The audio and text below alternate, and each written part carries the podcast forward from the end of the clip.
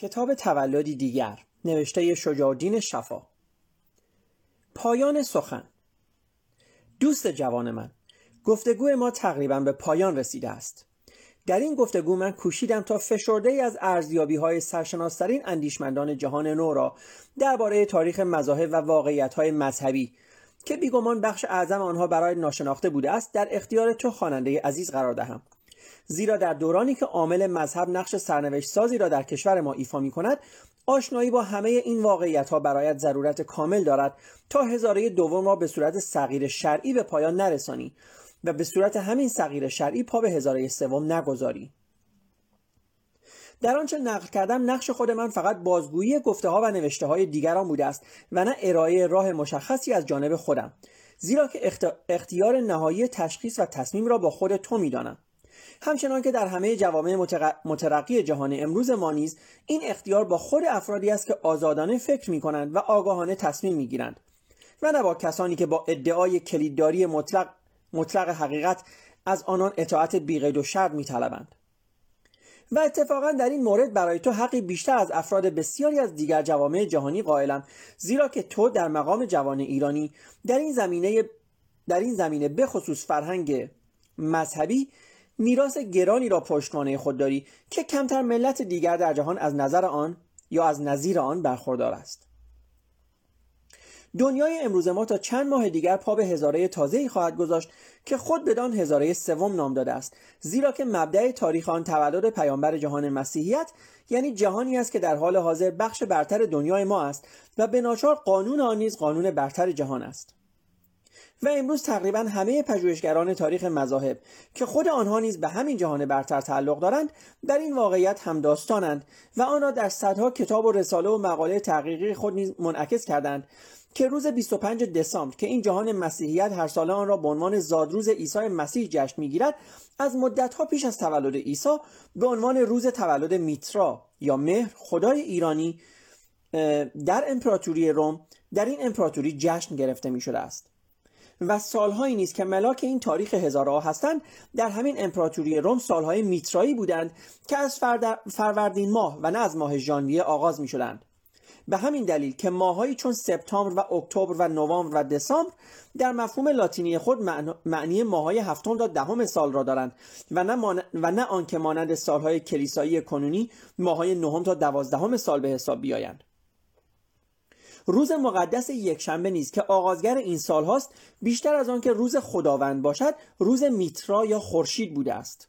چنانکه هنوز هم در زبانهای آنگلوساکسون و ژرمنی به همین صورت روز خورشید یا ساندی یا زونتاگ از آن یاد می شود در همین آینهای آغاز هزاره سوم از ده ها هزار کلیسای جهان بانک ناقوس ها و سرودهای مذهبی برخواهد خواست که مستقیما از تشریفات مذهبی میترایی به مسیحیت راه یافتند و بلند پایگان کلیسا رداهایی بر تن خواهند داشت که جهان مسیحیت آنها را از راه بیزانس از پوشش های سلطنتی دربار ساسانی گرفته است و مراسم مذهبی انجام خواهند گرفت که آنها نیز توسط همین بیزانس از همین تشریفات دربار ساسانی نسخه برداری شدند.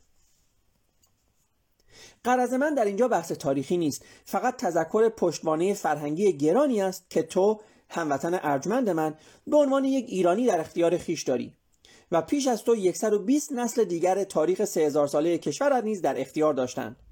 و معلوم نیست در چنین شرایطی چگونه می‌توان پذیرفت که وارثان چنین میراثی چهارمین هزاره, تاریخ خود و سومین هزاره تاریخ بین را در مقام صغیرانی آغاز کنند. تو نیز در پایان امسال مانند دیگر جوانان جهان پا بدین هزاره تازه خواهید گذاشت و به از همان آغاز کار خود را بر سر یک دوراهه سرنوشت ساز برای انتخاب خواهی رافت. یکی از این دو راه راه آن بخشی از جهان بشری است که دست کم 400 سال است که پرچمدان تمدن جهان است و تقریبا همه پیشرفت‌های علمی و فنی و اجتماعی و فرهنگی این جهان را در انحصار خیش دارد. جهانی که دانش امروز ما صنعت و تکنولوژی امروز ما برق و تلفن و تلگراف و بیسیم و رادیو و تلویزیون و فکس و اینترنت ما چاپ و عکاسی ما بدان تعلق دارند. جهانی که با تلسکوپ های خود راه, راه دنیای بینهایت بزرگ و با میکروسکوپ های خود راه دنیای بینهایت کوچک را به روی خیش گشوده و از طریق ما همواره و از طریق ماهواره ها و زیردریایی های خود کرات آسمانی و اقیانوس های زمینی را در محدوده عمل خیش گرفته است. جهانی که اتم را شکافته و به قوانین ریاضی گرداننده کائنات دست یافته است. جهانی که بیماری های هزاران ساله را مهار کرده مرگ و میر انسانها را پایین آورده و جمعیت آنان را تنها در طول یک قرن از دو میلیارد نفر به 6 میلیارد نفر افزایش داده است. جهانی که به تنهایی 20 برابر بقیه کشورهای جهان دانشگاه و انستو و لابرال و متخصص دارد. و راه دیگری که در برابر تو است راه آن بخش دیگر از همین جهان بشری است که امروزه کشور تو در گروه بندی جهانی جزئی از آن است. هرچند که از دیدگاه نژانی و نژادی و زبانی و از نظر فرهنگی همچنان عضو خانواده آریایی است که بخش اعظم جهان برتر امروز بدان تعلق دارد. و این جهان دیگری که امروز تو جزی از آن شناخته می‌شوی دنیایی است که مدت هاست که در لاک قرون وسطایی خود, خود به خواب اصحاب کف فرو رفته است. نه هیچ سهمی در نور آوری های علمی و فنی جهان امروز ما داشته است. نه در این مدت هیچ قدمی در راه پیشرفت تمدن بشری برداشته است. راهها و راه آهنهایش را دیگران ساختند. معادنش به دست دیگران استخراج شدند. کارخانه هایش به دست دیگران برپا شدند. کشاورزی و صنعت و بازرگانی و اقتصادش از دیگران مایه گرفتند. دروس دانشگاهیش از دیگران نسخه برداری شدند. بیمارستانهایش با شیوه های پزشکی دیگران و با داروهای دیگران گشتند و میگردند. و زندگی روزمره مردمش چنان با استفاده از فراورده های صنعتی بزرگ و کوچک دیگران آمیخته است که اگر تنها چند روز این فراورده ها را از او بگیرند به دنیای قرون وسطایی خودش باز خواهد گشت. حتی سلاحهایی که در کشورهای مختلف این جهان اسلامی برای سرکوبی مردم خود خود آنها یا برای کشتن برادران مسلمان فلکزده که در دیگر کشورهای مسلمان به کار گرفته می شود و کلیدهایی که به گردن نوجوانان و کودکان آنها آویخته می شود تا پس از شهادت در روی مینهای ساخت نامسلمانان درهای خانه های بهشتی خود را در جهان دیگر با آنها بگشایند. در کارخانه های اصل سازی یا کلیسازی دیگران ساخته می شود قدرت نمایی های نظامی و مانورهای زلفقار و طریق القدس و سامن الائمه او با پشتوانه توپ ها و تانک ها و موشک های ساخت دیگران صورت می گیرد و شعار الله اکبر او با بلنگوهای ساخت دیگران تنین انداز می شود و این همان بخشی از جهان امروز ماست که روزگاری صدرنشین تمدن جهان بود. و اگر امروز بدین حد از ورشکستگی رسیده است این ورشکستگی از فاجعه آسمانی نیامده است. ورشکستگی تقصیر خود اوست. در این دو راهه انتخاب تو نه تنها راه فردای خود بلکه راه فرداهای دورتر فرزندان خود و فرزندان فرزندان خود را نیز مشخص خواهی کرد. زیرا که اگر به راه صغیران بروی همچنان صغیر خواهی ماند. و اگر راه بالغان را برگزینی به ناچار قوانین حاکم بر جهان بالغان را خواهی پذیرفت که سرآغاز همه آنها این است که انسانها با مغز خودشان فکر کنند و با شعور خودشان تشخیص دهند. و نه اینکه شعور و نه اینکه این شعور را در نظمهای دیکته شده خودکامگان سیاسی یا در توضیح المسائل های دین سالاران, دین سالاران مذهبی بجویند. بخش برتر جهان امروز ما از آن هنگامی بدین راه, راه برتری رفت که کسانی از آن چند و چونی آنچه که پیش از آن بدانان قوانین تغییر ناپذیر زمین زمینی یا حقایق ابدی آسمانی اعلام شده بود و در یک جا حکومت ها و در جای دیگر کلیسا و مسجد کلیدداران مطلق این قوانین و این حقایق بودند به پرسش بگیرند و به پاسخ بطلبند. از وقتی که در این جهان بالغان اندیشمندی به نام دکارت حتی موجودیت خود را با این استدلال با این استدلال پذیرفت که اگر فکر می کند پس وجود دارد و از وقتی که اندیشمند دیگری به نام نیوتن افتادن سیب را از درخت تنها کار فرشته ای ندانست که فرمان خداوند را اجرا کرده باشد و از وقتی که اندیشمندی سومین به نام کوپرنیک جرأت آن کرد که در گردش توراتی خورشید به دور زمین تردید کند عصر تازه آغاز شد که همه پیشرفت های مادی و فکری چند قرن گذشته جهان ما حاصل آنند. و از جمله واقعیت های بنیادی که بخش اعظم از اندیشمندان این جهان پیشرو در طول این سالهای فروغ بر آن تاکید نهادند این است که سیر تحول مذهبی جوامع بشری در طول تاریخ درست به همان صورت و پیروی از همان ضوابطی انجام گرفته است که سیر تحول سیاسی و علمی و اقتصادی و جوامع و اجتماعی این جوامع انجام گرفته است. بیان که در این سیر تکامل عوامل ماورا طبیعی دخالت کرده باشند یا پیامی از آسمان رسیده باشد. یا ملائک و شیاطین و اجنه پادرمیانی کرده باشند. و درست به همین دلیل این سیر تحول اقتضا می کند که امروزه در انطباق با شرایط فکری بشریت در آغاز هزاره سوم و در تطبیق با دستاوردهای جهان دانش اندیشه مذهبی نیز پا به مرحله تازه از تکامل خود بگذارد. یعنی این بار مذهب را در تضاد با واقعیت های جهان دانش نجوید بلکه در تطبیق با این واقعیت ها و از ورای آنها بجوید.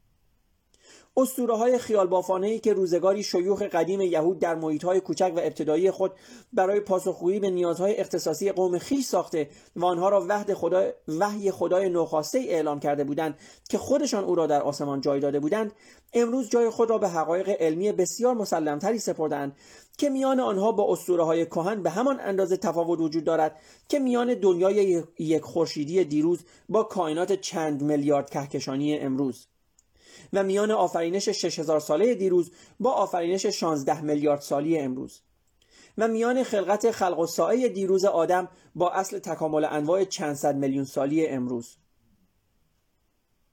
با همین مفهوم هیچ یک از این برداشت های نو این نیست که جهان امروز دان... جهان امروز دانش مذهب را به صورت اصولی نفی کرده است بلکه این است که نحوه سنتی برداشت این جهان از مذهب تغییر یافته است.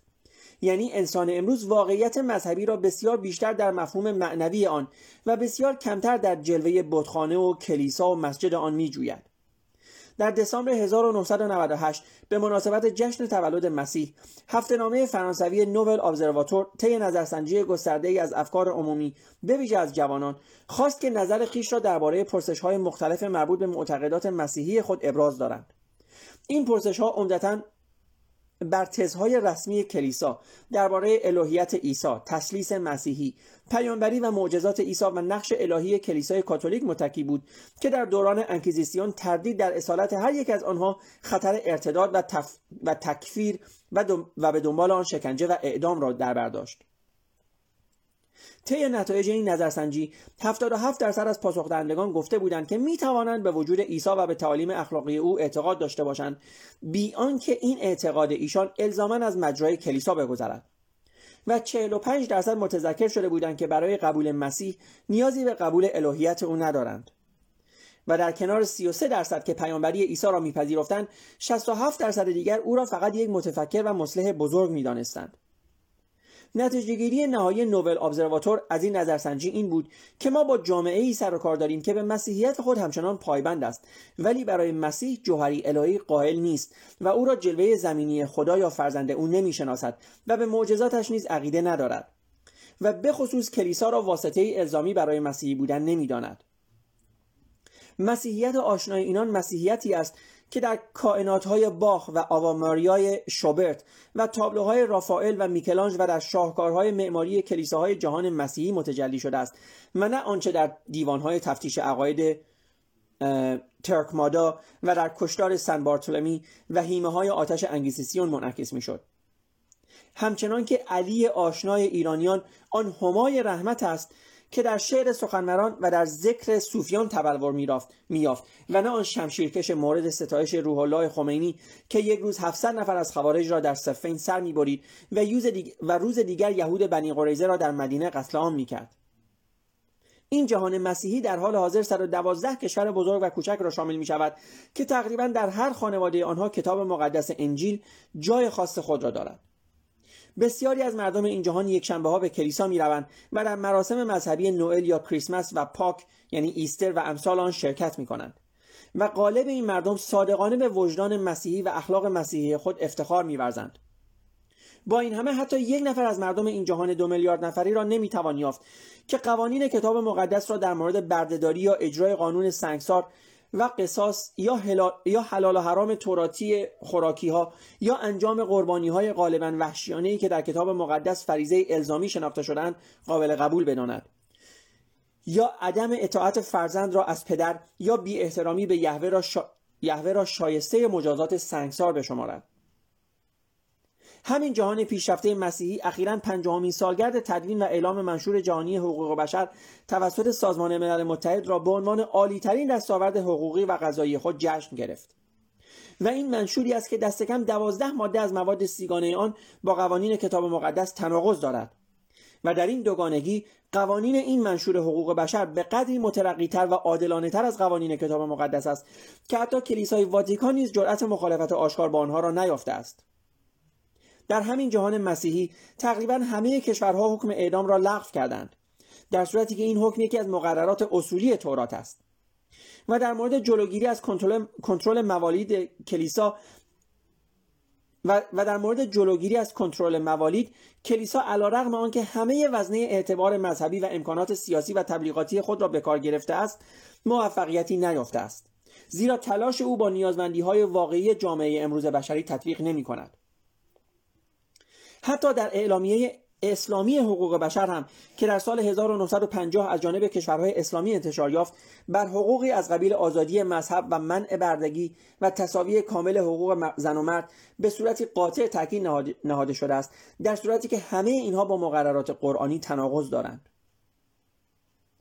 قانون حجاب اسلامی که همکنون در ایران و برخی از دیگر کشورهای جهان مسلمان به صورت الزامی اجرا می شود نمونه بارز از آن قوانینی است که در جهان آغاز هزاره سوم نه قابل اجرا و نه شایسته اجرایند. زیرا که ماهیت اصولیان اهانتی آشکار به شخصیت انسانی زن مسلمان است. هیچ جامعه متمدنی نمی‌تواند نیمی از افراد خود را به درون چادر سیاه بفرستد برای اینکه نیمه دیگر این جامعه را از وسوسه برکنار نگاه دارد. بیان که برای این کار از مردان بالغ و رشید و عاقل خود بخواهد که خودشان بر غرایز خیش کنترل بیشتری داشته باشند. چنین منطقی منطق توضیح المسائل های جهان تشیع است که در آنها از مؤمنین خواسته نمی شود که با حیوانی بیگناه وط وطی نکنند بلکه حیوانی که مورد وط قرار گرفته است محکوم بدان می شود که به محلی دیگر برده شود و کشته شود. ادعانامه که منظما به نام اسلام ناب محمدی علیه فرهنگ منحط غرب صادر می شود مغلطه آشکار بیش نیست. زیرا هرچند راست است که این فرهنگ نقاط ضعف بسیار نیز دارد ولی آنچه اینان به عنوان انحطاط فرهنگی بر آن انگشت می‌گذارند نه تنها بخشی از این نقاط ضعف نیست بلکه درست بالعکس از مثبتترین نقاط آن است. فرهنگ غیر منحط کنونی جهان اسلامی در کدام یک از کشورهای این جهان راه حل‌های بهتری از راه های جهان مترقی در مورد مسائل کلی یا روزمره کسانی را ارائه کرده است. کدام آزادی های بیشتر فردی یا اجتماعی را؟ کدام قانون و عدالت جامعه تر غذایی را؟ کدام برنامه های تعاونی و نوع دوستانه را؟ و به موازات آنها کدام دانش و صنعت پیشرفته تری را؟ کدام رفاه مادی یا برتری سیاسی یا نظامی یا اقتصادی را؟ کدام ارزش های اخلاقی و معنوی را؟ شعارهای ضد قرضدگی آیت الله ها و حجت الاسلام های این جهان جز آنکه تنها در تحکیم قدرت خصوصی خودشان به کار گرفته شود چه اطلاعی برای اسلام ناب محمدی به همراه آورده است؟ و جز اینکه فاصله این جهان اسلامی را از کاروان تمدن بشری باز هم بیشتر کند و بر عقب ماندگی آن صحنه باز هم معکدتری صفحه باز هم معکدتری بگذارد چه حاصلی داشته است؟ اگر اروپای جاهل قرون وسطا نیز با شعار شرق زدگی دسترسی خود را به دانش برتر جهان اسلامی به روی خود بسته بود با کدام پشتوانه علمی توانسته بود این دانش برتر را سنگ زیربنای نیرومندی خود قرار دهد و با بهرهگیری از آن خیلی زود همین جهان اسلامی را به زیر فرمان خیش درآورد؟ آنچه بعدا انقلاب اسلامی ایران نام گرفت در مفهوم نهایی خود برخورد اجتناب ناپذیر این دو برداشت از مذهب و از واقعیت‌های مذهبی بود که یکی از آنها از آینده و دیگری از گذشته نشان داشت. یکی از آنها اسلامی بود که ایران با زیبنای فرهنگی آریایی خود به صورتی کمابیش هماهنگ با برداشت‌های اروپای اصر فروغ شکل داده بود و دیگری اسلامی قشری که مسیحیت انعراف ناپذیر دیوانهای تفتیش عقاید قرون وسطا را منعکس می‌کرد. به تعبیری دیگر رویارویی دو ایران, دو ایران جدا از یکدیگر بود. ایرانی که در طول هزارها به دست خود ایرانیان ساخته شده بود و ایرانی وارداتی که از خارج از مرزها آمده بود و علا رغم ماهیت بیگانه خود ادعای صاحبخانگی می‌کرد. در این ایران به خصوص از زمان صفویان که بر این صاحبخانگی مورد تایید زدن تا پایان دوران قاجار همه چیز در اختیار منافع خصوصی کارگردانان, کارگردانان روحانیت شیعه گذاشته شده بود. و لازمه تأمین این منافع وجود جامعه ای بود که در اجرای قوانین تغییر ناپذیر آسمانی جامعه مقلدان و مشتهدان یعنی جامعه جامعه قیم و صغیر باقی بماند. چنین بود که در پایان عصر قاجار این جامعه ای که از دوران صفویه به بعد ارتباط فکری آن با دانش و بینش اروپا تقریبا به کلی قطع شده بود به صورت یکی از عقب ترین جوامع روی زمین درآمده بود و فاصله زیادی با آن نداشت که حتی موجودیت سنتی خیش را نیز از دست بدهد و به مجتمع تمدنهای منقرض شده تاریخ بپیوندد. از همان هنگامی که ظهور سلسله تازه این معادله 300 ساله را برهم زد و ایران همچون ترکیه ترکیه دوران بعد از خلافت در این مسیر قرار گرفت که ولو با تأخیر بسیار دوباره به کاروان جهان پیشرو بپیوندد برخورد سنگین و نهایی دو ایران ایرانی و غیر ایرانی اجتناب ناپذیر بود. ترکیه کمال آتاتورک رویارویی مشابهی را در شرایطی مساعدتر از شرایط ایران اثر گذرانیده بود. زیرا این ترکیه ای بود که از شکست نظامی خلافت عثمانی در جنگ جهانی اول سر برآورده بود و زمینه در آن برای جدایی قاطع از گذشته آماده تر بود. ولی در ایران پیش از آنکه راه به طور اصولی بر ارتجاع بسته شود بروز جنگ جهانی دوم و اشغال نظامی کشور و بازگشت اعلام نشده نفوذ استعماری این تلاش را در نیمه راه متوقف کرد. در انتظار آنکه در سالهای دیگر حسابگری شناخته شده را حسابگری های شناخته شده راه را بر رویارویی سرنوشتساز ایران ایرانی و ایران وارداتی بگشاید. ایران فردای ما در هزاره که از راه می‌رسد تنها نیاز به تحولی سیاسی یا اقتصادی و یا اجتماعی در حد تحولات دیگر کشورهای پیشرفته یا پیشرفته پیش نرفته جهان ندارد. نیاز به یک خانه تکانی اصولی در مقیاس هزاره ها و نه در مقیاس صده ها و ده ها و سالها دارد. نیاز بدان که همچون سمندر افسانه ای از درون خاکستر آتشی که در آن سوخته است دگرباره جوان و پویا سر برآورد. نیاز به تولدی دیگر دارد. فصلی طولانی از تاریخ این کشور که 1400 سال پیش در قادسیه آغاز شد میباید در آغاز هزاره تازه در قوم بسته شود. برای اینکه اسلام سیاسی 1400 ساله جای خود را به اسلامی در مفهوم واقعی یک مذهب یعنی در مفهوم معنوی آن بسپارد. مذهبی که آگاهانه و آزادانه از جانب افراد پذیرفته شده باشد. همانند آن مسیحیتی که در جهان کنونی غرب آزادانه و آگاهانه در صورتی معنوی و نه سیاسی از جانب افراد پذیرفته شده است. نسل نوخاسته ای که الزاما باید ایران فردا را بر روی ویرانه های ایران امروز بنیاد نهد تنها موظف به تحریزی و اجرای یک برنامه بازسازی نیست بلکه مسئول طرح و اجرای دو برنامه مجزا از یکدیگر هرچند مکمل یکدیگر است. یکی از این دو برنامه برنامه استراری و کوتاه مدت است و دیگری برنامه بنیادی و دراز مدت برنامه نخستین پایان دادن به رژیم قرون وسطایی قیم و صغیر است که اصولا, در... که اصولا وجود آن در جهان قرن بیستم در کشوری چون ایران دشنامی به تاریخ و فرهنگ ملت ما و به حیثیت انسانی همه نسلهایی است که در طول هزاران سال در این سرزمین زیستند و همه نسلهای دیگری که میباید در هزاران سال آینده در آن زندگی کنند. و برنامه دیگر بنیادگرای فردایی است که در آن فرزندان این سرزمین بتوانند در ایرانی ایرانی با هویتی ایرانی با تکیه بر ارزش‌های فرهنگی ایرانی. کشور خود را به صورتی هماهنگ با دانش و بینش جهان پیشرفته هزاره سوم و نه در محدوده ضوابط دوران جاهلیت عربی یا قرون وسطا بازسازی کنند. در هر برداشت تازه‌ای این واقعیت اصولی میباید مبنای کار قرار گیرد که موضع ایران در جهان اسلامی از آغاز با همه اجزای دیگر این جهان فرق داشته است و امروز نیز فرق دارد. زیرا برخلاف کلیه آنهای دیگر ایران هیچ وقت هویت ملی و هویت اسلامی خود را یکی ندانسته و هیچ وقت نیز حاضر به فدا کردن اولی در راه دومی نشده است. در این باره قبلا با تفصیلی بیشتر سخن رفته است و تکرار آنچه گفته شده ضرورتی ندارد. واقعیتی که بالعکس تذکرش ضرورت دارد این است که محدود کردن انحصاری هویت ملی به عضوی از اعضای جهان اسلامی جهانی که اصولا در هیچ شرایطی اسلام ایرانی را اسلام خود نشناخته و مسلمانی ایرانی را مسلمانی واقعی ندانسته است نه تنها از هیچ جهت سیاسی یا اقتصادی یا فرهنگی کمکی به ایران نمی کند بلکه مشکلات فراوانی را نیز برای او پدید می آورد که در غیر این صورت پدید نمی آید و او را درگیر مناقشاتی می کند که غالبا ارتباطی با او ندارد. قلمرو سنتی نفوذ ایرانی از آغاز تاریخ ایران سرزمین های پهناور آسیای میانه و چین و آسیای جنوبی و به ویژه شبه قاره هندوستان بوده است که به همین جهت جای پای چند هزار ساله ایران را در سراسر آنها به فراوانی می‌توان یافت.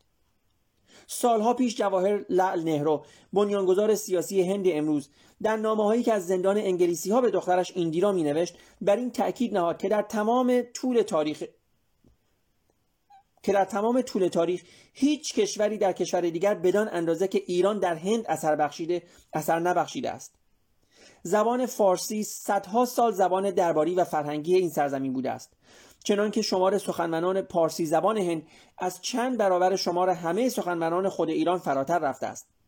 و به نوشته نهرو اگر استعمار انگلستان با همه نیروی خود علیه گسترش این زبان برنخواسته بود شاید هنوز هم فارسی زبان رسمی هندوستان بود. قسمتی از عالیترین آثار معماری این سرزمین دستاورد معماران چیره دست ایرانی است.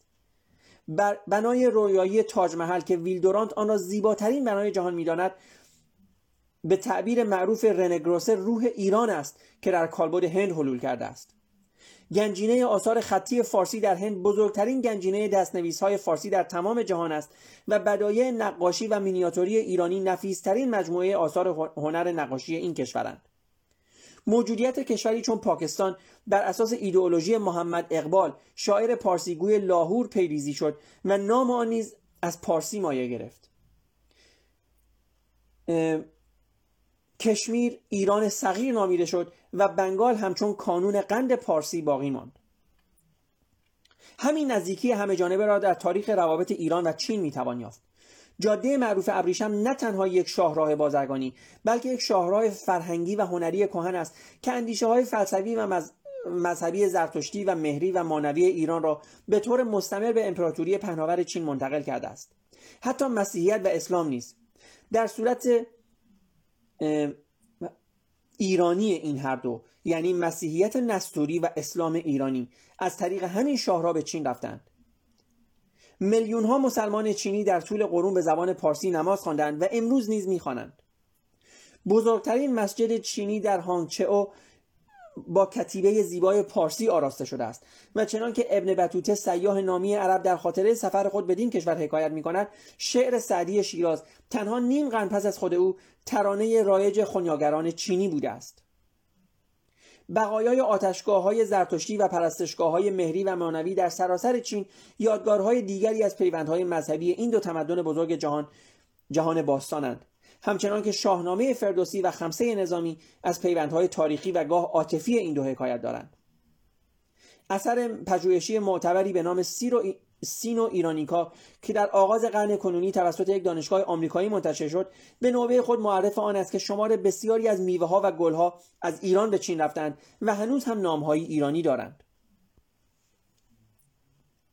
همین ابن بطوته در شرح سفر خیش به اندونزی کنونی نقل می کند که زبان پارسی زبان جامع و سواترا بوده و داستان سرایان و سخنوران و صوفیان ایرانی به اندازه خود ایران در آن قرب و منزلت داشتند. هنوز هم در گوشه و کنار این سرزمین مردم مشتاقانه به زیارت آرامگاه های این صوفیانی می‌روند که بر سنگ های گورشان غزل های عارفانه سعدی و حافظ شیراز نقش زده شده است. سرزمین های پهناور آسیای میانه که امروز جمهوری های تازه استقلال یافته تاجیکستان و ازبکستان و ترکمنستان و قرقیزستان و کزاقستان را در بر می‌گیرند و جمهوری های قفقازی گرجستان و ارمنستان و آذربایجان و داغستان به نوبه خود گنجینهداران بزرگ فرهنگ و هنر ایرانند و شهرهایی چون بدخشان و سمرقند و فاراب و بخارا و گنجه و شیروان و نخجوان چنان با تاریخ و فرهنگ ایران آمیختند که میان آنها با توس و نیشابور و ری و شیراز تفاوتی نمی‌توان یافت. نه تنها تاجیکستان نه تنها تاجیکستان فارسی زبان عضو جدایی ناپذیری از خانواده بزرگ ایرانی است بلکه حتی باغچه سرای کریمه که در میان امواج دریای سیاه هنوز غرق در گلهای سرخی است که خانهای تاتار این سرزمین از شیراز به آنجا آوردند سراپا رنگ ایرانی دارد. و در کاخ سلطنتی پیشین گرجستان همچنان به جهانگردان تالاری نشان داده می شود که در آن هر شامگاه نقم سرای خوش آواز صفحاتی از شاهنامه فردوسی را برای ملکه تامار می است. در دل همین قفقاز هنوز ایرانیان کهنی خانه دارند که جمهوری اوست را همچنان ایران مینامند و زبانی را که از اجداد الان خود به ارث بردند ایرانی می‌خوانند و هنوز قاری را که زادگاه میترا شناخته می شود در کوهستان بلند خود به مسافران نشان می‌دهند. همه این سرزمین ها و این تمدن ها در ارتباط تاریخی خیش با ایران این وجه مشترک را دارند که جای پر احترام فرهنگ ایرانی را برای خود ایران محفوظ نگاه داشتند. در صورتی که جهان اسلامی این حق را از فرهنگ پارسی دریغ داشته. یعنی هر آنچه را که این بزرگان هر یعنی هر آنچه را که از بزرگان این فرهنگ دریافت داشته یا به حساب نویسندگان عرب گذاشته و یا به آنها برچسب کلی اسلامی زده است بیان که به ماهیت ایرانی آنها اعتنایی کرده باشد.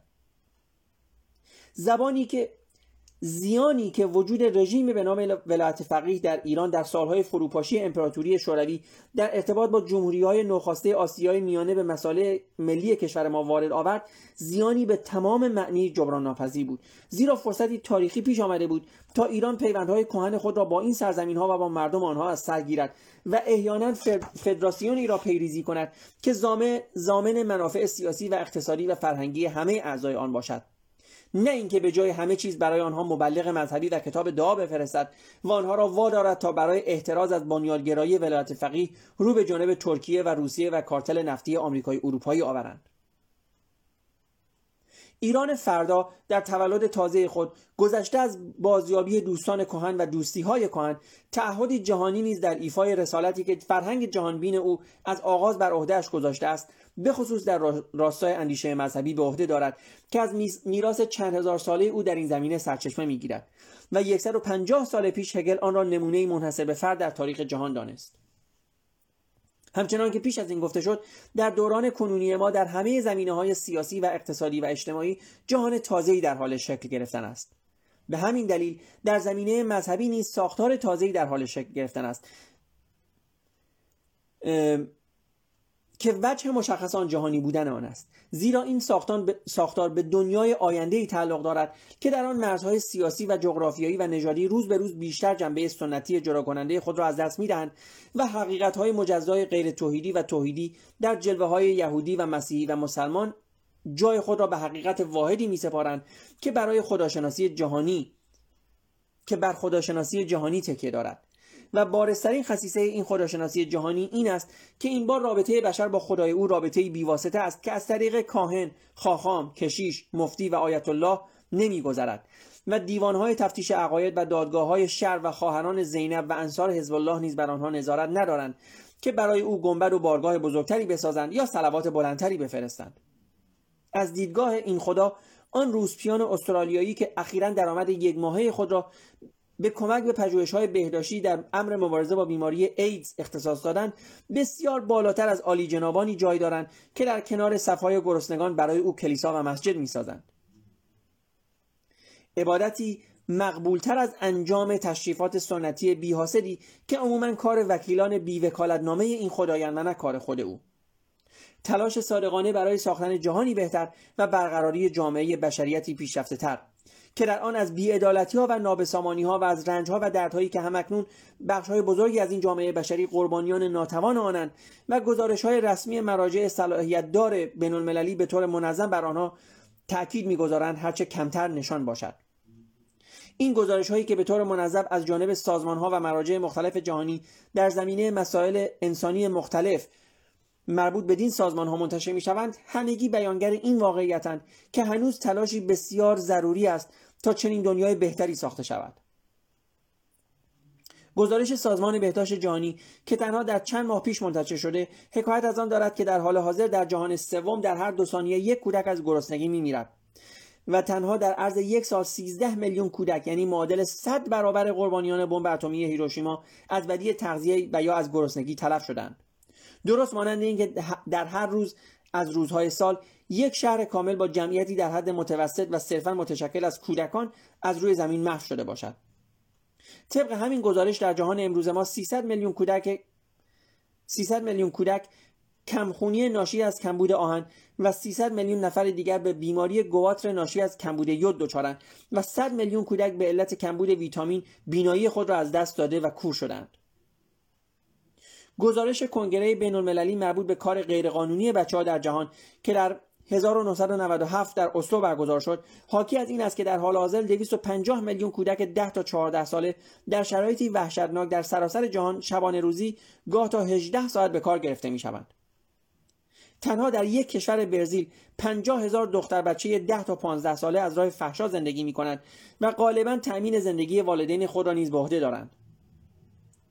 به گزارش سازمان انگلیسی مبارزه با بردگی کودکان یا آکسفم بسیاری از بچه ها را با کامیون های گوسفند کشی به بازار, به بازار فروش می‌برند و قیمت آنها را با کامیون های و قیمت آنها را بر حسب وزنشان دریافت می‌دارند. تعداد کودکان سرراهی آمریکای لاتین به تنهایی چهل میلیون نفر برآورد شده است. به گواهی یونیسف دو میلیون کودک به طور منظم مورد بهره جنسی قرار دارند و به نوشته نیویورک تایمز برخی از کودکان که به نام معالجه به ایالات متحده آمریکا دعوت می‌شوند برای آزمایشگاه برای آزمایش های پزشکی داروهای تازه به صورت خوچه های هندی مورد استفاده قرار می گیرند. مادر ترزا قدیسه مسیحی سالهای ما و برنده جایزه نوبل صلح در یکی از آخرین مصاحبه های خود فاش کرد که در برزیل هر ساله صدها کودک نوزاد از سطلهای زباله کنار خیابانها برداشته می شوند. تازه ترین گزارش سازمان یونسکو شمار بیسوادان امروز جهان را بیش از یک میلیارد نفر تعیین کرده است که هر سال 110 میلیون کودک محروم از آموزش به آنها افزوده می شوند. نظم اقتصادی غیرعادلانه که بر جهان امروز حکومت می کند بیش از مجموع کوتاهی های مؤمنان جهان در انجام فرایز مذهبی خود در مکتب خداشناسی ناپذیرفتنی است در روز سالانه در روز سالانه مبارزه جهانی با فقر و گرسنگی در سال 1998 سازمان ملل متحد اعلام کرد که در حال حاضر یک میلیارد و نیم از جمعیت 6 میلیون نفری 6 میلیارد نفری جهان در فقر مطلق به سر می‌برند که یک میلیارد و 300 میلیون نفر از آنها مردم آسیا و آفریقا و آمریکای لاتین هستند. این فقیران که 25 درصد از جمعیت جهان را تشکیل می‌دهند جمعا تنها یک درصد از درآمد جهانی برخوردارند درآمدی که در سال گذشته رقم آن به 25 هزار میلیارد دلار بالغ بوده است. یعنی یک برابر فاصله زمین تا خورشید. اگر به حساب نشریه لوموند دیپلماتیک این فاصله را با اسکناس های یک دلاری که به دنبال هم بگذارند فرش کنند. به حساب همین نشریه نسبت درآمد ثروتمندان و فقیران جهانی از سی بر یک در دهه 80 به 78 بر یک در دهه 90 بالا رفته است. در جهان آغاز هزاره سوم جنگ صلیبی یا جهاد اسلامی واقعی تلاشی است که میباید جهان بشریت برای تعدیل نظم غیرعادلانه اقتصادی امروز جهان و استقرار نظمی انسانیتر و عادلانهتر در جای آن به کار ببندد. زیرا این نظام ظالمانه اقتصادی آن جعبه پاندورایی است که تمام نابسامانی های اجتماعی و اخلاقی و جنگ ها و کودتاها و ژنوسیدها و دیکتاتوری ها و قحطی ها و مرگ های دست جمعی گرسنگان و بیماران و فحشا و بیسوادی و بسیاری تباهی های دیگر جامعه بشری از آن سر برمیآورند. برداشت جهان بینانه از واقعیت های مذهبی در بیرون از برداشت های کوتهنگرانه قشری برای فرهنگ ایرانی برداشتی تازه نیست. حتی پیش از مولوی نیز حتی پیش از مولوی نیز خمیرمایه این فرهنگ این بوده است که ما ز قرآن مغز را برداشتیم پوست آن را بهر خسان بگذاشتیم. هرچند که در این مورد تنها قرآن مطرح نبوده مذهب و اندیشه مذهبی در صورت کلی آن مطرح بوده است. جلوه های گوناگون این روشن نگری و تضاد آن را با قشریت دین سالاران در تمام تاریخ اسلامی ایران متجلی می‌توان یافت. اگر جهان غرب در دوران معینی قرن فروغی فراگیر و چشمگیر داشته است جهان ایرانی در دورانی درازتر منتها به صورتی پراکنده تر و به همین دلیل نامحسوستر و به نوبه خود جهانی آکنده از فروغ بوده است.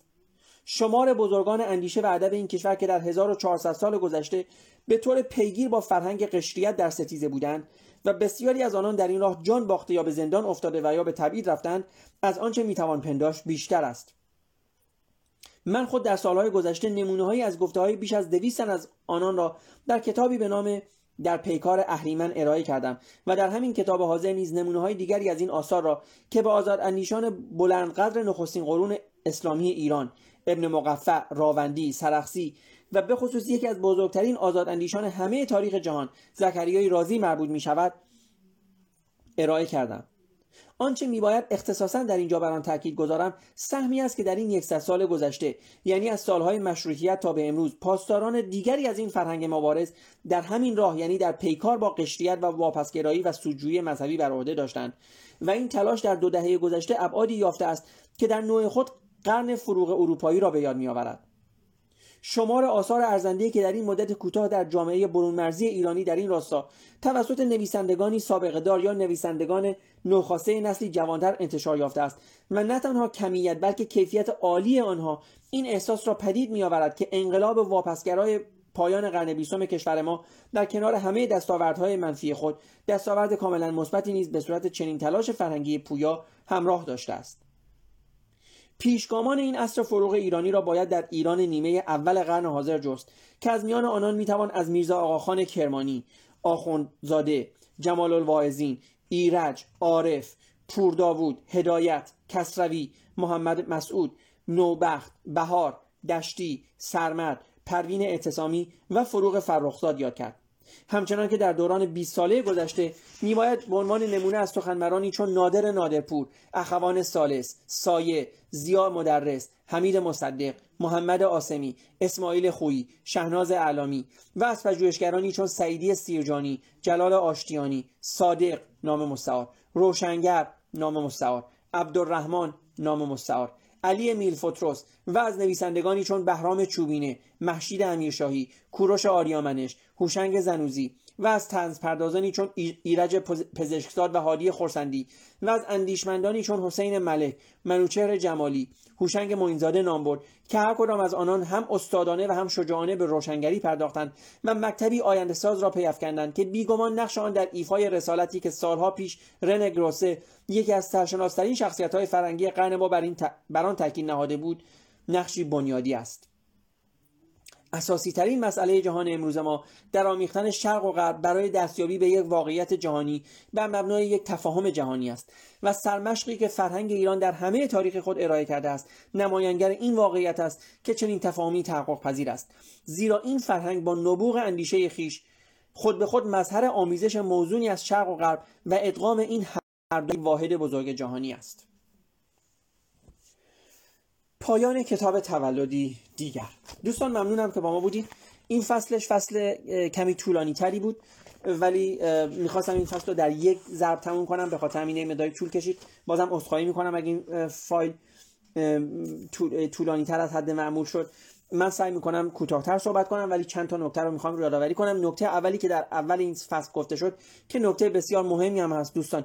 این است که دقت کنید تعیین 25 دی به عنوان سال روز تولد مسیح. طبیعتا یه چیزی بود که همینطور که این کتاب هم گفته از آین میترایی گرفته شده.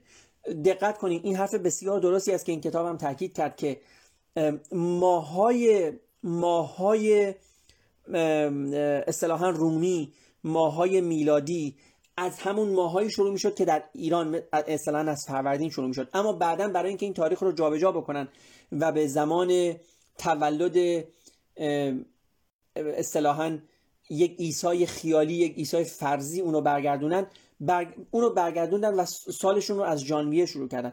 و این درست هست اگر شما دقت کنید سپتامبر کلمه سپت توش داره به معنای هفت. اکتبر کلمه اکت توش داره به معنای هشت. نوامبر کلمه نه توش داره یا نوف توش داره نو, نو توش داره به معنای نو دسامبر کلمه دس توش داره به معنای ده. اما اینها ماهای هفتم تا دهم سال نیستن. ماهای نهم تا دوازدهم سال هستن. به خاطر اینکه همینطور که گفتم اومدن دو تا ماه رو به سالشون اضافه کردن تا سال رو برگردونن به تولد فرضی یک عیسی خیالی. این نکته اول. نکته دوم در مورد این هست دوستان که باز همین کتاب گفته گفته این انتخاب با ماست که آیا ما می‌خوایم راه دنیای متمدن رو بریم یا سرمون رو توی لاک بکنیم و با همین اصطلاحا قشریگری و با همین نگاه سطحی حتی به مذهب هزاره سوم رو شروع بکنیم. هرچند که خب این کتاب طبیعتا گفتم قبل از سال 2000 نوشته شده. حالا نکته این هست دوستان. اینو قبلا هم گفتم منتها در یک کتاب دیگه در, در تحلیل کتاب دیگه گفتم. واقعا دقت کنید دوستان ما در این چهل سال جمهوری اسلامی چی داشتیم؟ نه شاعر سرشناسی داشتیم شاعر جهانی داشتیم نه صنعت فیلمسازی جهانی داشتیم نه نویسنده جهانی داشتیم نه نمی‌دونم محقق جهانی داشتیم. در حالی که ما در زمان شاه در زمان قبل از انقلاب که باز هم دارم تاکید می‌کنم من نمی‌خوام کورکورانه از هر اتفاقی که در زمان شاه افتاده دفاع بکنم. اما اگر دقت کنیم اون زمان ما نویسندگان بسیار بزرگی رو داشتیم که آوازشون در دنیا پیچیده. صادق هدایت فروغ فرخزاد شاملو نمی‌دونم فرض کنیم بزرگ علوی.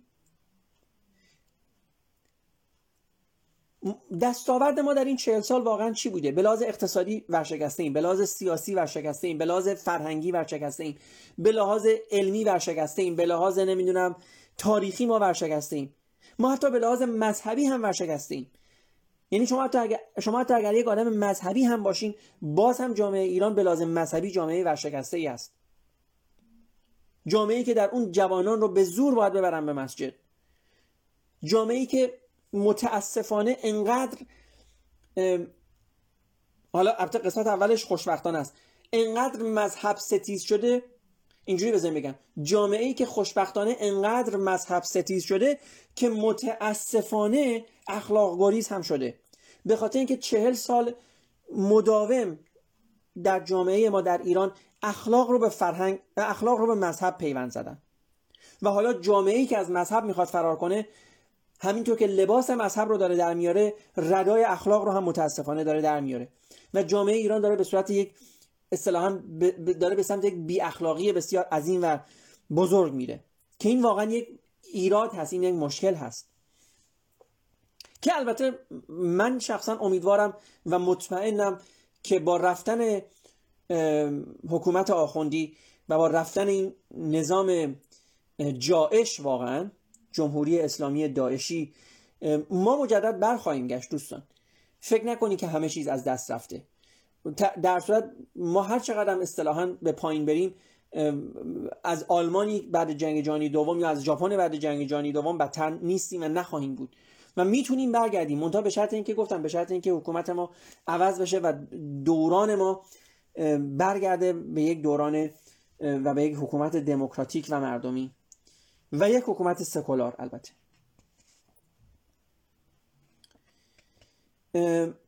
نکته دیگه دوستان من می‌خوام بگم که این کتاب اینجور اینطوری میگه که اصطلاحا مردم باید برن به سمت اون جلوه های معنوی مذهب.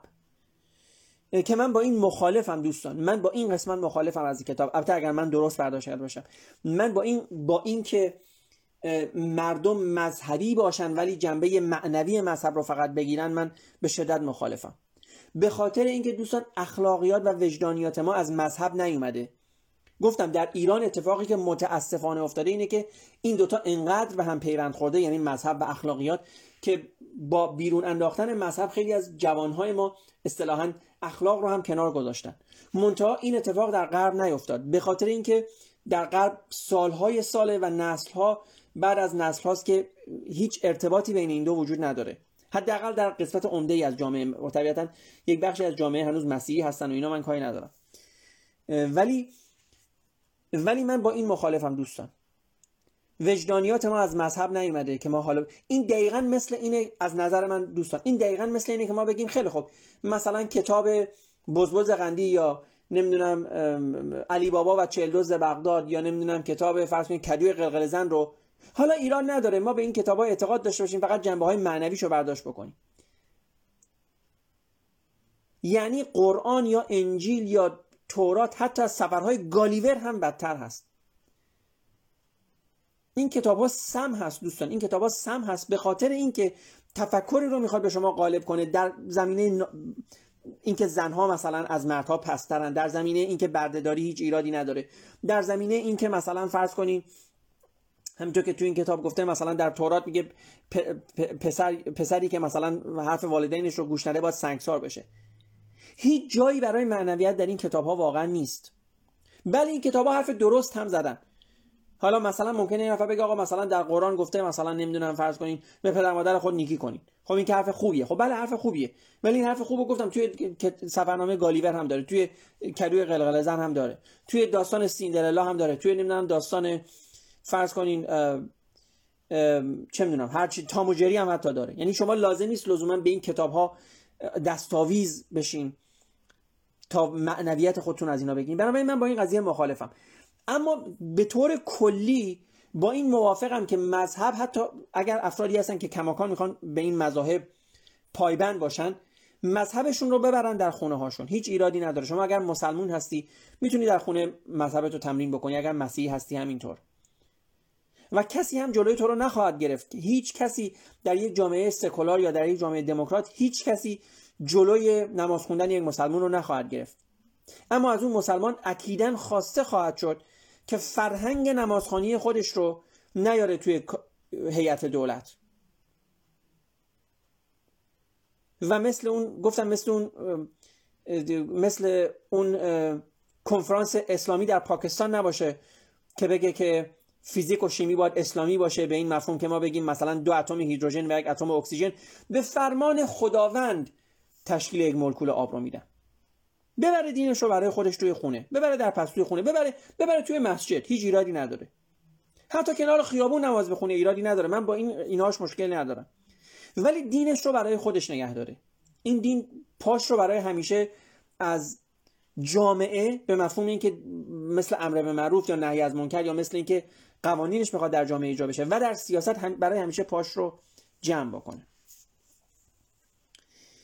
یک چیزی در مورد این گفته که در گفته حتی یک نفر از مردم جهان دو میلیارد نفری مسیحی رو نمی‌توان یافت که قوانین کتاب مقدس رو مثل بردهداری یا و غیره و غیره مثلا قبول داشته باشه. یک مقداری طبیعتا این جمله شما متوجه دیگه این مقداری این جمله ما چی میگیم؟ قلوف داره توش دیگه اقراق گویی داره. ما در آمریکا اتفاقا مخصوصا در آمریکا اروپا خیلی کمتره. چون آمریکا بسیار کشور مذهبی هست. ما مخصوصا در آمریکا اتفاقا خیلی خیلی زیاد داریم آدمایی که واقعا فکر می‌کنن کلام خدا بایبل است و بایبل یعنی همین انجیل باید مو به مو اجرا بشه. یک گروهی داریم دوستان سرچ کنید در اینترنت. یک گروهی داریم به اسم 16 and more اینا یک گروه هن یک دستن که میگن طبق تعالیم خدا و مسیح ما باید بیشت... ما باید حداقل 16 تا بچه داشته باشیم که جمعیت مسیحی ها رو زیاد بکنیم در دنیا. بنابراین کسایی هستن توی مثلا همین آمریکا که واقعا هم جنس گرایی رو شایسته سنگسار می‌دونن. منتها گفتم چون این همون حرفیه که من چند دقیقه پیش زدم. منتها چون قوانین مذهبی در پاش از جامعه بریده شده اینا دیگه این کارا رو نمی‌تونن انجام بدن. ولی اگه دست اونا بود یعنی اگه حکومت دست اونا بود واقعا این کارو می‌کردن. بنابراین این جمله یه مقداری طبیعتا توش قلوف داره که ما بگیم حتی یک نفرم از این دو میلیارد نفر مثلا به این قوانین باور نداره. حالا این قلوف است ولی من فکر می‌کنم تأکیدی که این کتاب داشته خودش هم می‌دونسته من فکر می‌کنم تأکیدی که داشته برای این بوده که یعنی خب دیگه اجرا نمیشه در جهان. در مورد منشور جهانی حقوق بشر و اعلامیه اسلامی حقوق بشر من توی یک لایو دیگه هم خدمتتون عرض کردم دوستان. من هم توی پادکستام و هم توی اینستاگرام و هم توی یوتیوب مجموعه لایو هایی رو در زمینه منشور جهانی حقوق بشر و اعلامیه اسلامی حقوق بشر گذاشتم اگر دوست دارین اون لایو ها رو نگاه بکنید چون هم اعلامیه جهانی حقوق بشر رو توش می‌خونم هم خودم نقدش می‌کنم هم نقد اندیشمندان مسلمان به اعلامیه جهانی حقوق بشر رو باز براتون می‌خونم هم نقد اونها رو براتون نقد می‌کنم که ببینیم نقد اونها بر چه مبنایی هست و حالا از یک دید اگه خیلی خلاصه بخوایم بگیم چقدر بیپای است. هم اعلامیه اسلامی حقوق بشر رو می‌خونم و هم اونو نقد می‌کنم. بنابراین اگر دوست دارین و حالا اینم خیلی بازم میگم خیلی خلاصه بهتون میگم که اعلامیه اسلامی حقوق بشر واقعا یکی از مطالب بسیار تنز دنیاست. یکی از اعلامیه های تنز آمیز دنیاست به نظر من. که حالا نقدش رو جداگانه در یک لایو دیگه انجام دادم. می‌تونیم بریم پیدا بکنیم و بخونیم. این از این. در مورد حجاب گفته که دوستان واقعا حجاب قانون بسیار بسیار احمقانه ای هست. من بذارین یک نکته خیلی جالب رو بهتون بگم. همین امروز دوستان در همین امروز در برنامه Good Morning Britain یا صبح بخیر بریتانیا در اصطلاحا شبکه یک شبکه بی بی سی. مطلب خیلی جالبی رو داشت پخش می‌کرد. از یک خانمی که مورد تجاوز جدیدن مورد تجاوز یک حالا افسر یا حالا هر چیزی کانادایی قرار گرفته. و دو تا خانم اومده بودن داشتن در این زمینه بحث می‌کردن. ببینین این خیلی مهمه این خیلی جالب. جالب هست. یکی از اون خانم‌ها می‌گفت اصلا نگاه ما باید به این قضیه تغییر بکنه. می‌گفت ما هر جا که میریم مثلا از ما این سوالا رو می‌پرسن. خب اون خانم چی پوشیده بود؟ یا آیا مثلا قبلش رابطه ای با اون افسر داشته یا نه؟ من می‌گفت این اصلا مهم نیست. مهم اینه که تجاوزی انجام شده و متجاوز باید به سزاش برسه. اصلا چه فرقی می‌کنه اون خانم چه لباس پوشیده؟ و صحبتش این بود. می‌گفت ما چرا هنوز درگیر اینیم که به جای اینکه متجاوز رو اصطلاحا محکوم بکنیم به دنبال این باشیم که حالا ببینیم اون خانم چه کار کرده که مثلا مورد تجاوز قرار گرفته. و چیزی که برای من جالب بود این بود که دقت کنید در جامعه انگلیس که یک جامعه پیشرفته محسوب میشه و خب قوانینشون واقعا قوانینی است که به شدت طرفدار حقوق زنها هست و البته طبیعتا حقوق مردا فرقی نمی‌کنه. حقوق مشروع به قول مفهوم قانونی فرق نمی‌کنه زن و مرد اینجا. ولی می‌بینید که در این جامعه هم هنوز در قرن 21 این صحبت ها هست. یعنی یعنی مثلا میان میگن خب اون خانم حتما لباس بدی پوشیده بودی که مثلا باعث این کار شده. هرچند که خوشبختانه در تلویزیون اینا در رادیو اینا در مطبوعات اینا مدام و مدام و مدام و مدام داره این قضیه تکرار میشه که مثل همین امروز که اینها هیچ ربطی به اصل ماجرا نداره و متجاوز باید اصطلاحا محکوم بشه و باید مجازات بشه. و اونجا من تاسف خوردم دوستان برای جامعه مثل جامعه ایران که نه تنها متجاوز محکوم نمیشه. بلکه این سالها هنوز هست. یعنی هنوز که هنوزه میگن اگر کسی بیرون مثلا توی خیابون به تو مطلق میندازه چون کرم از خود درخته. این حرف بسیار اشتباهیه. حتی اگه یک زن اصطلاحا دارم میگم حالا اصطلاحا دیگه. حتی اگه یک زن لخت توی خیابون راه برین برای کسی این اصطلاحا این حق رو ایجاد نمی‌کنه که به اون مطلق بندازه یا به او دست بزنه. یا حتی بدتر بخواد به فکر تجاوز به او بیفته. و این خیلی خیلی مهم است دوستان. واقعا همونطور که گفتم واقعا قانون حجاب اسلامی به نظر من یکی از بدترین قوانین اسلام هست. و در این حال دقت کنین تمام تمام شالوده جمهوری اسلامی روی دو اصل هست دوستان. حجاب مبارزه با اسرائیل. و اگر شما این دوتا رو از جمهوری اسلامی بگیرین جمهوری اسلامی واقعا از اساس نابود خواهد شد. و به خاطر همین هم است که شما می‌بینید جمهوری اسلامی چه تلاش بزرگی رو و مبارزه بزرگی رو آغاز کرد مثلا با دختران خیابان انقلاب بود. من اسمشون یادم نیست الان. که در تهران مثلا هجابشون رو از سر برمی داشتن و می‌رفتن بالای یک بلندی وا میستادن چون واقعا هجاب برای اینها اصطلاحا اون چیزی است که اون پوسته اسلامی جامعه است دیگه. که این پوسته اگر بیفته در کنار گفتم مبارزهشون با اسرائیل اون وقت دیگه هیچ چیزی نمیمونه برای جمهوری اسلامی که روش بخواد مانور بده. این هم از این. در مورد این هم پس گفتم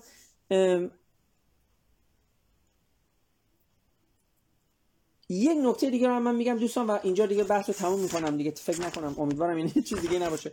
یک دو تا نکته هنوز دوستان این هم نکته بسیار درستیه که دقت کنین. هیچ وقت هیچ وقت ایرانی ها هیچ وقت ایرانی ها مسلمان نبودن. نه تنها دنیای اسلام هیچ وقت ایرانی ها رو مسلمان نشناخت و هنوز هم نمی‌شناسه. هنوز هم اکثریت دنیای مسلمان به شیعه ها و به ایرانی ها میگن رافزی یعنی میگن اینا مرتد هستن. بلکه تا خود ایرانی ها هم هیچ وقت این هویت اسلامی خودشون رو قبول نداشتن. من دو سه تا نکته می‌خوام بهتون میگم یکی دقت کنید مثلا ایرانی ها هیچ وقت مخصوصا زنای ایرانی که من واقعا من واقعا اینو بارها و بارها گفتم و همیشه هم میگم و واقعا نمی‌تونم اینو اصطلاحا یعنی هر بگم کم گفتم به عبارتی. که واقعا من افتخار می‌کنم به زنانی که توی ایران هستن. با همه این محدودیت ها حالا دقت کنید اینو اینو مثلا یک لحظه زدم جاده خاکی ولی من واقعا افتخار می‌کنم به بانوان ایرانی. چون شرایط این مردها در جمهوری اسلامی خیلی سخت است. چه برسه به شرایط زنها من به عنوان یک مرد می‌دونم چه شرایط وحشتناکی توی ایران وجود داره. و فقط می‌تونم تصور بکنم که شرایط چند بار باید برای زنان ایرانی و دختران ایرانی بدتر باشه. ولی اینو می‌خوام بهتون میگم دقت کنید. مثلا زنان ایرانی هیچ وقت این قانون رو نپذیرفتن که مرد ایرانی می‌تونه بیشتر از یک همسر داشته باشه. این مثلا یک نمونه بارزش. یک نمونه دیگه که من می‌خوام بهتون بگم از اینکه ایرانی ها همیشه مشکل داشتن با اسلام. اینه که دقت کنید من قبلا هم فکر کنم توی یک لایو دیگه اشاره کردم.